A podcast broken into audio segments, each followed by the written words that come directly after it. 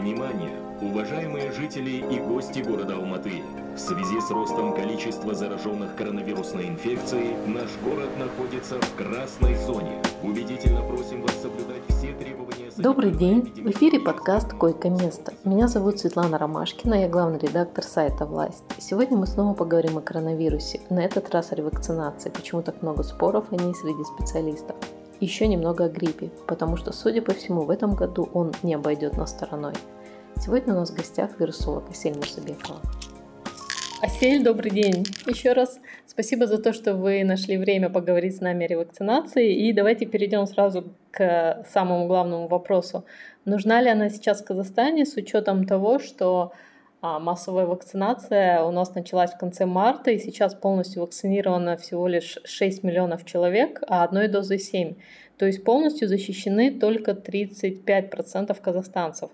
И при этом еще не начали вакцинировать детей и подростков. Вот в такой ситуации нужно начинать ревакцинацию? Здравствуйте, Светлана. Спасибо большое, что опять позвали меня. Мы продолжаем с вами серию наших э, выпусков. И да, это на самом деле очень хороший вопрос и зависит от того, э, как мы его формулируем. То есть вы говорите, нужна ли? Короткий ответ на нужна ли? Нет. Большинство вопросов, которые мне приходят в личку о ревакцинации, они звучат чуть по-другому. Это можно ли? Можно ли мне ревакцинироваться? Да? Почему? Потому что э, сейчас основной запрос это могу ли я выехать там э, в Турцию или куда-то еще и вакцинироваться дополнительно там Pfizer или Модерной или AstraZeneca или еще чем-то. И, э, к сожалению, сейчас основной причиной для вот таких вопросов является не желание человека себя дополнительно защитить, а желание скорее вот э, получить вакцинный паспорт какой-либо страны, да, для того, чтобы наконец свободно передвигаться. Особенно, конечно, Вчера, позавчера тиражировалась вот эта новость о том, что США прям красный цвет, э, красный свет, да, объявил тем, кто привит э, спутником, что чуть-чуть не очень верная формулировка, на мой взгляд, да, но это, опять же, да, и пошел такой э, э, ну, поток этих вопросов о том, что же нам теперь делать вакцинированным спутником. Вот вы же говорили, э, что спутник хорошая вакцина, а теперь я как бы не могу никуда поехать. И это приводит к тому, что люди Э, вакцинируются, то есть ревакцинируются самыми разными вакцинами. Э, у меня были в личке истории, когда уже четыре производителя человек собрал себе как бы коллекцию. У него был такой аргумент, что это разные вакцины разного типа, поэтому разный иммунитет что ну, довольно спорно, да. Поэтому вот получается, что, да, что вопрос состоит как бы в этом, да. А, что говорят международные э, рекомендации? Давайте сначала разберемся в терминах, да. А, потому что сейчас вот недавно я читала международные рекомендации, но это и ВОЗ, и э, такие организации, как ЮНИСЕФ, такие организации, как... Ну, у CDC чуть-чуть другая точка зрения, да, тем не менее. Есть разные названия, да, для вот этих вот дополнительных доз. Есть такое понятие, как третья доза. И третья доза – это дополнительная защита для тех людей, у которых э, иммунитет быстрее будет э, спадать. Да? А это люди пожилые, потому что мы знаем, что у пожилых Э, вот этот вакцинный иммунитет, он уходит быстрее, антитела исчезают быстрее ввиду их возрастных особенностей, да, потому что у нас есть такое понятие, как иммунное старение. Затем люди с различными иммунодефицитами, да, и вообще состояниями, которые влияют на иммунную систему. Это э, пациенты с ВИЧ, это э, люди, которые проходят сеансы химиотерапии, это люди, э, готовятся которые к трансплантации или после трансплантации и так далее, да? То есть люди, у которых э, есть определенные э, проблемы с иммунной системой. Так вот, вот этим группам людей положена так называемая третья доза через полгода э, или там 9 месяцев после двух доз обычных, да, это третья доза, которая, которую некоторые специалисты сейчас даже не называют ревакцинацией, потому что это как бы окончание э, их вот этого цикла вакцинации, да, для вот этой группы людей. И это называют как бы третья доза. И вот это, это то, что рекомендовано с точки зрения науки. Это то, для чего есть определенные данные уже, да, которые нам позволяют сказать, что да, этим категориям людей э, нужна вот эта третья доза для полноценной защиты. Затем есть понятие уже ревакцинации, собственно, да. Это вакцинация э, после окончания вот этого полного курса, то есть это или две дозы, или, скажем, например, да, три дозы для вот этих групп людей. Э, и здесь, получается, тоже зависит от количества доз. В некоторых странах эм, как бы, в принципе, дали добро на дополнительную дозу для всех групп населения, ну, скажем, в Штатах, да, в Израиле ревакцинация прошла, проходит, да, уже достаточно массово. Но для, э, для, для вот такого вида, да, ревакцинации нету полноценных научных данных, которые бы сказали, что она необходима, во-первых, да, э, что она целесообразна, потому что у людей, у которых нет особых проблем с иммунной системой, у них вакцинный иммунитет держится достаточно хорошо. А, и э, получается, что... А также, конечно, вопрос о безопасности, да? То есть, когда мы принимаем решение о ревакцинации, у нас есть несколько критериев – так же, как и вообще о вакцинации вообще в принципе, да, когда мы говорим о научных данных, это данные о безопасности, о том, что э, происходит иммунный ответ, то есть иммуногенность, и об эффективности. И получается, из всего этого мы можем вывести целесообразность данного действия. Также к этому прибавляется экономическая целесообразность, да, то есть насколько вообще экономически э, оправданно еще добавлять по одной дозе, да, всему населению. Не каким-то группам именно, да, уязвимым, а именно всему населению. И на данный данный момент у меня, э, как у специалиста, нету для вас такой рекомендации, что да, это целесообразно с точки зрения эффективности как научной, как бы, да, э, иммунологической, так, так и экономической. С точки зрения безопасности, в принципе, больших вопросов нет. То есть сейчас уже буквально недельки две назад начали выходить первые исследования относительно израильских э, вот этих вот эм, массовых экспериментов, да, э, такое слово использую, но тем не менее, да, в позитивном, наверное, ключе, не, не в негативном. Э, и мы можем сказать, что э, особых проблем с безопасностью нет, то есть, да, то есть вы можете, да, вы можете поставить эти дополнительные дозы, то есть с точки зрения безопасности больших вопросов у меня нет. С точки зрения эффективности, когда мы говорим о, о том, когда вообще имеет смысл ревакцинация, это уж точно не в течение первых трех, а даже первых шести месяцев.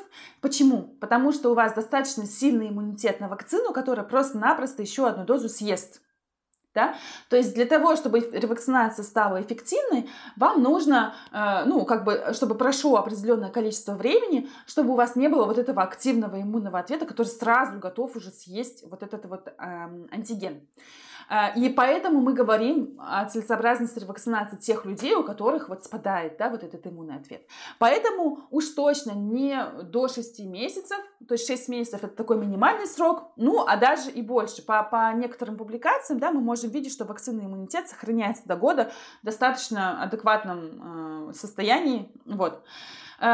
Что касается вот этой экономической эффективности и вот этого спора, да, можно сказать, что у нас есть такой спор между различными организациями, ну, скажем, ВОЗ, эм, э, ЮНИСЕФ, да, скажем, э, они, э, ну, не то что спорят, да, у них есть свое мнение о том, что нужно, что, что первичнее, вакцинировать большинство населения Земли или все-таки уже начинать ревакцинацию всех, в тех странах, где вакцинация прошла более полугода назад. И э, вот ВОЗ, да, у ВОЗ позиция, что э, сейчас очень важно, что ревакцинация в развитых странах, она тормозит вакцинацию в развивающихся странах, в бедных странах. Потому что те дозы, э, которые уйдут на ревакцинацию, их более эм, целесообразно, более приемлемо э, потратить на э, тех людей, у которых не было вообще пока шанса получить вакцину. Это такой эм, гуманистический да, аргумент, во-первых, да, потому что это вопрос о вакцинном неравенстве, это вопрос о том, что на самом деле есть огромное количество стран и миллионы людей, у которых нет никакого доступа к вакцинам. И э, в этом плане есть такая программа COVAX, да, мы знаем, которая организована различными международными организациями, которые как раз-таки э, дарят вот эти вот, э, идут donations, да, э, вакцины, и в том числе, скажем, Узбекистан, да, наши соседи, они участвуют в этой программе, по этой программе они получили э, вакцины AstraZeneca и собираются получить Pfizer и так далее. Ну и африканские страны, конечно, и прочее, да. Это вот первый, да, то есть это аргумент гуманистический с точки зрения вакцинного неравенства, с точки зрения экономической целесообразности, да, вот этого. И второе, это аргумент также с точки зрения науки, потому что э, я вот повторяла, да, несколько раз уже, что ну хоть 15 раз эм, израильтянин там или какой-нибудь канадец или какой-нибудь американец вакцинируется, это не изменит э, состояние пандемии в общем и в целом, да. Э, пандемия на то и пандемия, что вирус э, мутирует, размножается в людях, которые не привиты или не переболели, да, не иммунные, намного чаще, намного больше, и за счет этого он меняется, за счет этого появляются новые варианты и так далее, да, и это мы можем э, поменять только массовой вакцинацией в мировом масштабе. Это, конечно, очень сложно, это, конечно, логистически э, нереально э, сложно организовать, но, тем не менее, э, прежде чем тратить свои силы, энергию и эти дозы э, на э, ревакцинацию, все-таки, конечно, более целесообразно и с точки зрения науки также, да, э, как бы закупить вот эти дозы для бедных стран. Но вот вы говорили о том, что ревакцинировать э, нужно тех, у кого спадает иммунный ответ. Как можно проверить это вот в наших условиях? Нет, никак проверять не нужно, то есть не нужно идти э, измерять антитела. Мы знаем, что э, тесты на антитела вам многого сейчас не скажут, потому что э, у нас нет определенного э, референсного значения, ну как бы оно есть у вас на анализе, да, оно нарисовано там, но с точки зрения науки какого-то измерения, которое вам скажет, что вы, что вы защищены, на данный момент нет. Это во-первых. Во-вторых, скорее защита по некоторым публикациям, да, если судить, она скорее связана с циклеточным иммунитетом, нежели с количеством антител. То есть защита от заболевания было вот буквально в Nature Immunology было недавно э, исследование, что она как раз-таки касалась э, не, ну, не столько показателей антител, да, а именно, скорее всего, это клеточный иммунитет, который позволяет достаточно долго э, э, ну, то есть достаточно долго длится вот эта вакцинная защита. И это, конечно, касается главным образом РНК-вакцин и векторных вакцин. Э, потому что традиционные инактивированные вакцины, они, э, у них, конечно, меньше способность вызывать э, долгосрочный клеточный иммунитет, собственно, с этим и связана их более низкая эффективность. Да? Поэтому, когда мы говорим об РНК и, скажем, векторных вакцин, ну, таких как спутник, да, опять же, то здесь измерение антитела, оно не передаст всю вот эту палитру вашего иммунного ответа. Что касается измерения Т-клеточного иммунитета, его тоже не нужно делать, не нужно идти в лаборатории спрашивать, как это измеряется. Это не массового пользования, а, анализов, которые вам точно что-то скажут, сейчас на данный момент нет. То то есть это больше касается исследовательских лабораторий. Поэтому нет, не нужно измерять э, э, как-то э, свой иммунитет. Есть просто категории населения. То есть это плюс 65, да, потому что это тот возраст, когда э, происходит вот это самое иммунное старение. Это возраст... Почему, почему опять же, Э, мы э, говорим, что пожилым людям плюс 65 им э, нужно ставить вакцину от пневмокока, им нужно делать вакцину от гриппа обязательно каждый сезон, да, потому что им нужно вот напоминать их иммунной системе, вот это еще одна доза, она будет вот этим напоминанием, бустером, да.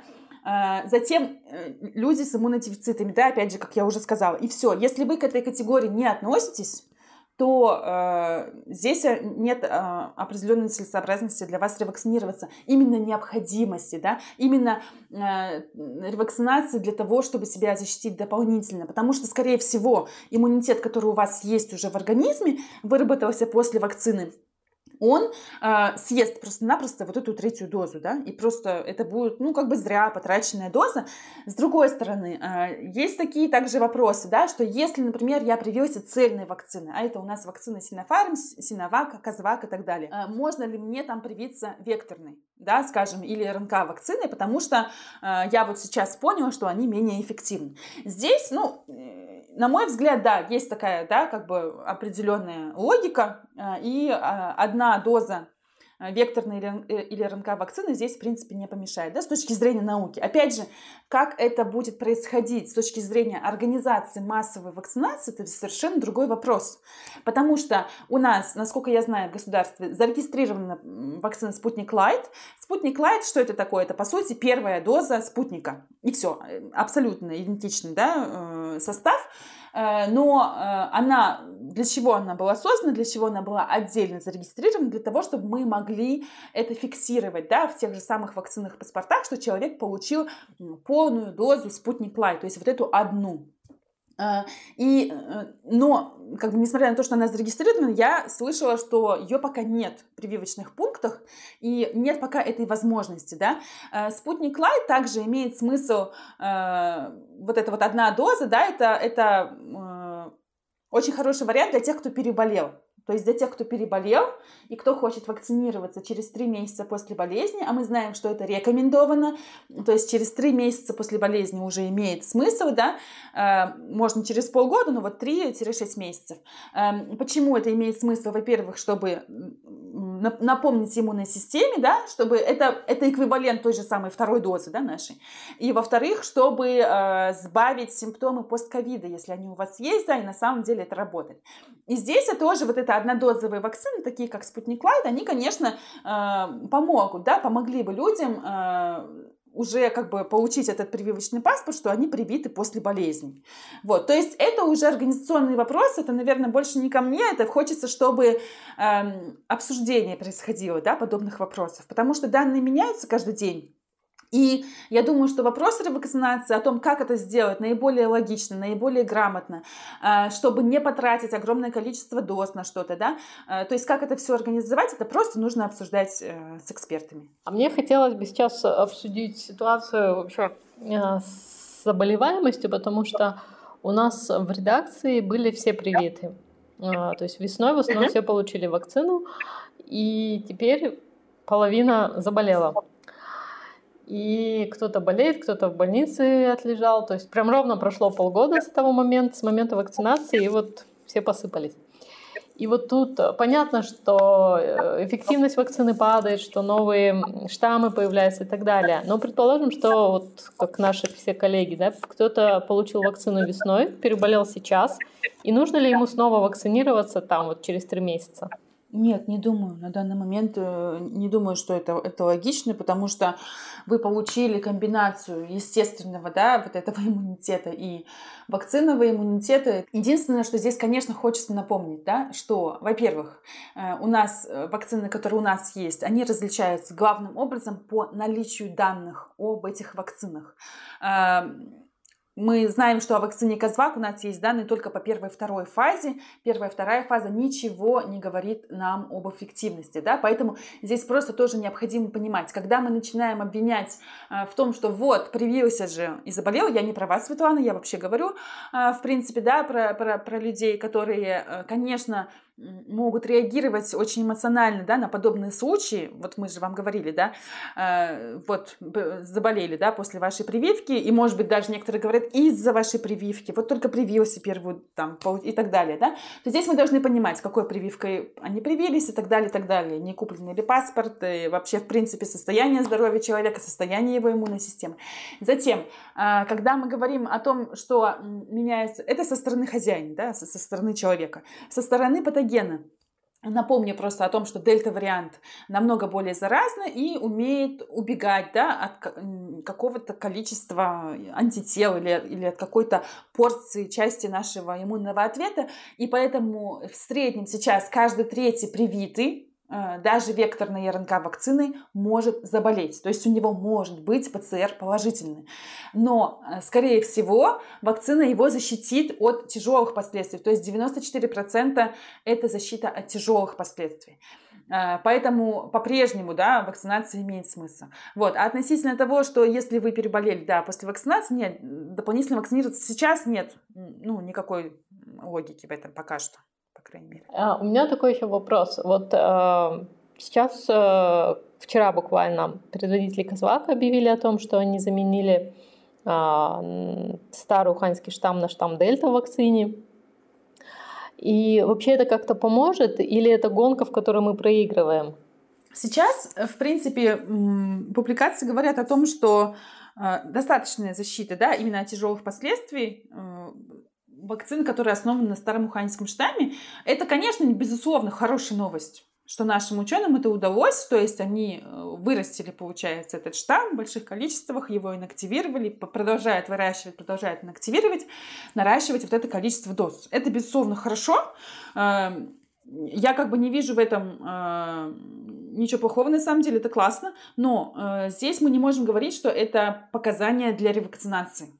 То есть тот факт, что у нас есть вакцина, которая адаптирована под, под дельта-штамм, не означает, что вакцинация стала супер целесообразна, и что она стала необходима, и что э, наличие дельта-штамма говорит о том, что нам нужно поменять срочно все составы вакцин и заново ревакцинироваться. Нет. Я еще видела такое мнение, что сейчас важнее ревакцинации все-таки ревакцина... э, просто вакцинация от гриппа. Да, и вот я хотела да. по гриппу поговорить.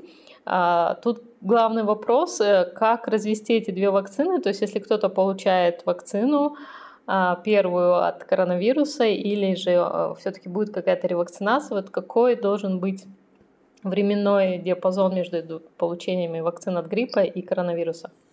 Угу. Это очень классный вопрос. Спасибо, Светлана, что вы его задаете. И этот вопрос тоже касается вакцины от пневмокока, потому что вдруг все про нее всегда вдруг вспоминают, э, когда э, начинается сезон простуд, да. Э, по пневмококу сразу скажу, чтобы было понятно. То есть эта вакцина рекомендована только э, группам риска. Это плюс 65 и до 5 лет да, то есть деткам до 5 и плюс 65. Остальные между ними, ну, нету такой рекомендации, да, потому что, в принципе, этих вакцин не так много, надо, чтобы хватило на тех, кому она нужна.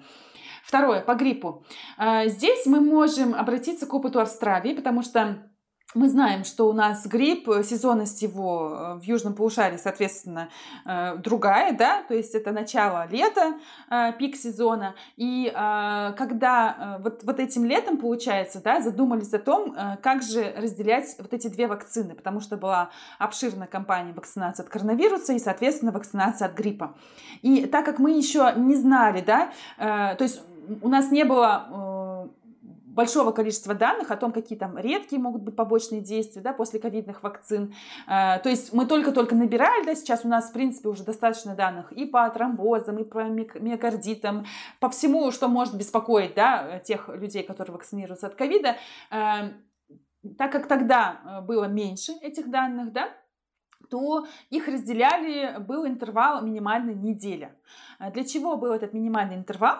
Э, для того, чтобы понять, что вот эта побочка после э, ковидной вакцины, так как мы знаем, что первые 4 дня это совершенно нормально, да, что если у вас идет побочка, особенно после второй дозы, и для того, а, а вот эта вот побочка от вакцины от гриппа, да, чтобы мы их разделяли, чтобы мы могли как бы это все мониторить и учитывать. Сейчас для этого сезона, да, который касается северного полушария э, гриппа, э, мы можем сказать, что их можно делать в один день без проблем. То есть мы, в принципе, уже знакомы с тем, как люди переносят ковидные вакцины, э, мы знаем, как люди переносят э, противогриппозные вакцины, и нет никакой необходимости их разобщать. Э, здесь нужно понимать, когда мы говорим о вакцинах, а, две основные группы – живые, неживые. Живые вакцины – это ослабленный патоген, который может размножаться и так далее. Особенность живых вакцин состоит в том, что у них отдаленные чуть-чуть а, а, по времени а, побочные действия. То есть, например, скажем, вакцина от кори краснухи паротита, вы увидите цепи температуру не на второй день, а на седьмой-десятый день. Да? И э, вот с этими особенностями связана и э, логика разобщения. То есть это, эта информация будет, в принципе, полезна даже родителям, да, потому что это касается, ну, главным образом, вакцин по календарю. Вообще, какая логика между, э, с, с этими интервалами между вакцинами, да? И самое ва- важное правило, которое вы должны запомнить, это что две живые вакцины делаются или в один день, или с минимальным интервалом в один месяц. То есть или в один день в разные участки кожи, там в одну ручку, в другую, в одно э, бедро малыша и в другое, да, э, или минимально один месяц. Что касается всех остальных вакцин, то есть если это будет не живая и не живая, или живая плюс не живая, тут никакого интервала нет, да, то есть вы можете спокойно делать в один день, вы можете спокойно делать с интервалом одна неделя и так далее. То есть здесь нету никаких ограничений. Ограничения только были вот этим летом, да, в Южном полушарии, потому что просто вот наличие данных. Сейчас уже нет. Э, здесь я объясню, почему имеет смысл э, не разобщать эти две вакцины, если вдруг вы решили сделать, э, наконец, вакцину от ковида, да, вы сейчас уже набрались достаточно данных, вы уже не боитесь все идете делать, и сразу хотите сделать вакцину от гриппа. Почему это имеет смысл? Потому что вы идете в медицинское учреждение один раз, вы стоите в очереди один раз, а, у вас укол один раз и местная реакция, соответственно, вы не потеряете большее количество там рабочих дней, да, и так далее. То есть это а, риски а, пребывания в медучреждении, то есть вы можете по пути заразиться, да, там УРВИ, чем угодно, да, и так далее, да, и поэтому, конечно, имеет смысл сочетать эти две вакцины. С другой стороны, есть э, аспект психологический. То есть есть, например, даже некоторые мамы и папы, да, которые, э, ну, они не любят тот факт, что некоторые детские прививки, точно по этой же логике, да, чтобы малышу меньше ходить э, в больничку, э, мы делаем э, несколько прививок там в один день, да, ну, скажем, в год там есть и КПК, и, и ОПВ, и еще, да, там. Вот. И э, некоторые мамы и папы, они очень сильно беспокоятся из-за этого, да, и взрослые тоже, когда идут сами делать себе какие-то прививки, если вы реально очень сильно беспокоитесь из-за того, что вы делаете несколько вакцин в один день, если вам самому хочется разделить вот эти побочные действия, чтобы понять, что после этого, а что после этого, вы имеете на это полное право. То есть здесь психологический момент тоже очень важен, потому что мы знаем, что некоторые побочные действия после вакцинации, они связаны не с вакциной, а с состоянием человека да, во время вакцинации. Если это вас тревожит, то вы имеете полное право сделать а, в том интервале, в котором вам э, вы считаете нужным. Но опять же, ограничений нет. Почему? Потому что вакцина против гриппа не живая вакцина, э, инактивированная, да, те вакцины, которые у нас есть в стране, а вакцины от ковида, они все абсолютно не живые. То есть здесь ограничений нет. А смотрите, у нас по вакцинам от гриппа ситуация такая же, как и в прошлом году. Казахстан опять закупил гриппол и бесплатно предлагает прививаться грипполом в поликлиниках а люди опять в поисках э, инфлювака, то есть зарубежной вакцины. А, вот. И есть мы еще в прошлом году делали материал о том, что по грипполу много вопросов. Вот все-таки как выбрать правильную вакцину от гриппа? Мы знаем, что с грипповым есть две проблемы. А, первая проблема – наличие в нем полиоксидония, который является, ну, так называемым иммуномодулятором. Э, это детище э, э, российской фарминдустрии, и эм, полиоксидоний, он пополняет список так называемых фуфомицинов, то есть средств с недоказанной эффективностью, да, и как бы с точки зрения э, принципов э, доказательной медицины, принципов вообще научного подхода, э, мне, конечно, не нравится наличие полиоксидония в этой вакцине. И эм, попытка этим оправдать меньшее количество антигена, потому что мы знаем, что в грипполе в три раза меньше э, количество антигена, да, э, вируса гриппа, и они это оправдывают тем, что там есть иммуномодулятор полиоксидоний, который вот э, это заменяет и помогает такой же адекватный иммунный ответ получить. То есть для этого у нас просто-напросто нет доказательств. Сказать, что эта вакцина каким-то образом там опасна или что-то такое, нет, абсолютно мы не можем, да. А, сказать, что она дает хотя бы какую-то защиту, да, она дает хотя бы какую-то защиту, но, возможно, меньше, чем зарубежные, ну, западные аналоги, да, и, и другие российские вакцины, в том числе, такие как Ультрикс и так далее, да. Э, поэтому э, здесь это ваше решение. Если у вас есть возможность, если вы живете в городе, где есть э, завезена э, какая-то другая вакцина, у вас есть возможность финансово э, обеспечить себе вакцинацию инфлюваком или другой какой-то вакциной, да, в которой адекватное количество антигена, ну, классно, реально это классно, это, ну, вы счастливчик, да.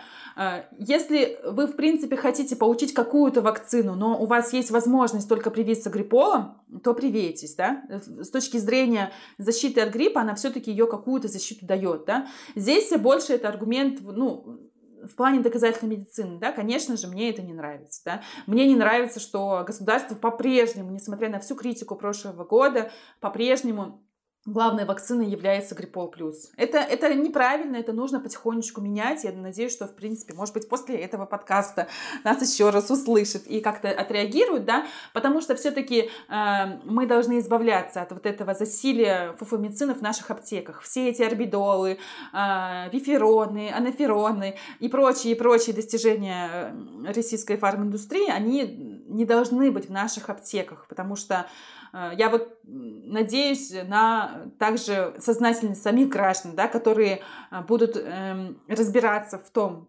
что такое доказательная медицина, что такое э, средство с недоказанной эффективностью, будут этого опасаться, потому что это не только нагрузка на ваш семейный бюджет, а это поддержка, да, собственно, это огромный рынок э, сбыта для вот такого э, количества недо, недобросовестных разработчиков, недобросовестных производителей.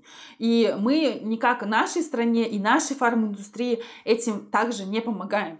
Спасибо, Асель. Я надеюсь, что вас нас услышат в Минздраве и подумают о том, как провести ревакцинацию, и подумают насчет э, закупов э, в следующем году вакцин от гриппа. Все-таки второй год уже мы говорим о том, что гриппол не самый лучший выбор. А вот. Так что наш подкаст, он плавно от коронавируса перетек к гриппу который, я надеюсь, э, ну, может, вдруг нам опять повезет, как и в прошлом году, и он так пройдет мимо. Или есть э, уже данные о том, что все-таки грипп ожидается в этом году? Есть несколько э, моделей да, для прогноза по, по ситуации по гриппу, потому что в прошлом году у нас не было как таковой вот этой волны гриппа, потому что все-таки э, были и изоляции, маски и так далее, да, и, собственно, пандемия, ну, вообще много поменяла в нашем поведении, э, в том, э, как вообще будут происходить э, вспышки вот этих вирусных э, заболеваний респираторных. Но э, я склоняюсь к такому варианту, что, скорее всего, наоборот, будет всплеск. И, возможно, вот эта волна гриппа в этом году, она именно за счет того, что была определенная пауза в прошлом году, эта волна может быть сильнее. И здесь нам нужно понимать, что грипп – это не только вопрос, собственно, о вашем состоянии здоровья, потому что если у вас хронические болячки, если вы пожилой человек и так далее, и так далее, да, у вас, если вы беременная на третьем триместре особенно, да, это э, грипп представляет собой огромную опасность, просто огромную смертельную опасность. Вы должны это понимать, если вы диабетик, если у вас ожирение, то же самое, да, касается абсолютно практически всех инфекций у вас повышенный риск. Затем э, мы должны понимать, что риск идет э, из-за самой пандемии. Да? Пандемия представляет собой риск э, того, что вы не попадете в больницу вовремя, что вы не дозвонитесь, не дозвонитесь до скорой, что вас не смогут госпитализировать вовремя, то, что вы можете заразиться несколькими инфекциями одновременно. Мы знаем, что есть понятие суперинфекции, да, скажем, сочетание ковида и гриппа. Ну, никому не хочется этого желать, да, это на самом деле серьезные вещи. Ну и плюс вообще, в принципе, простудный сезон, а, антибиотикорезистентность в наших больницах, э, то есть возможность для вас встретиться с резистентными устойчивыми штам, штаммами, да, и получить осложнения в качестве очень сложной пневмонии, которая ничем не лечится, это все риски, которые связаны с гриппом, да. Э, поэтому, конечно, имейте это в виду. Имейте в виду, что может быть волна сильнее за счет паузы в прошлом году. Имейте в виду пандемию и все текущие риски, да, связанные с ней. Вы слушали подкаст «Койко-место». С вами были вирусолог Асиль Мусабекова, редактор сайта «Власть» Светлана Ромашкина и звукорежиссер Даниар Мусиров. Будьте здоровы, не покупайте препараты с недоказанной эффективностью и слушайте наш подкаст.